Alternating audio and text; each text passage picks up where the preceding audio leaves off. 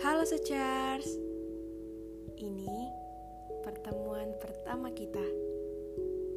Tapi kita gak bertatap muka langsung. Ya, ini perkenalan kita Secara tidak langsung.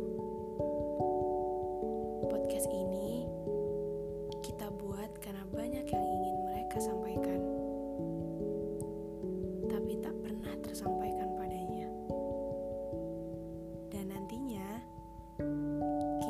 akan sedikit bicara tentang pola pikir mereka.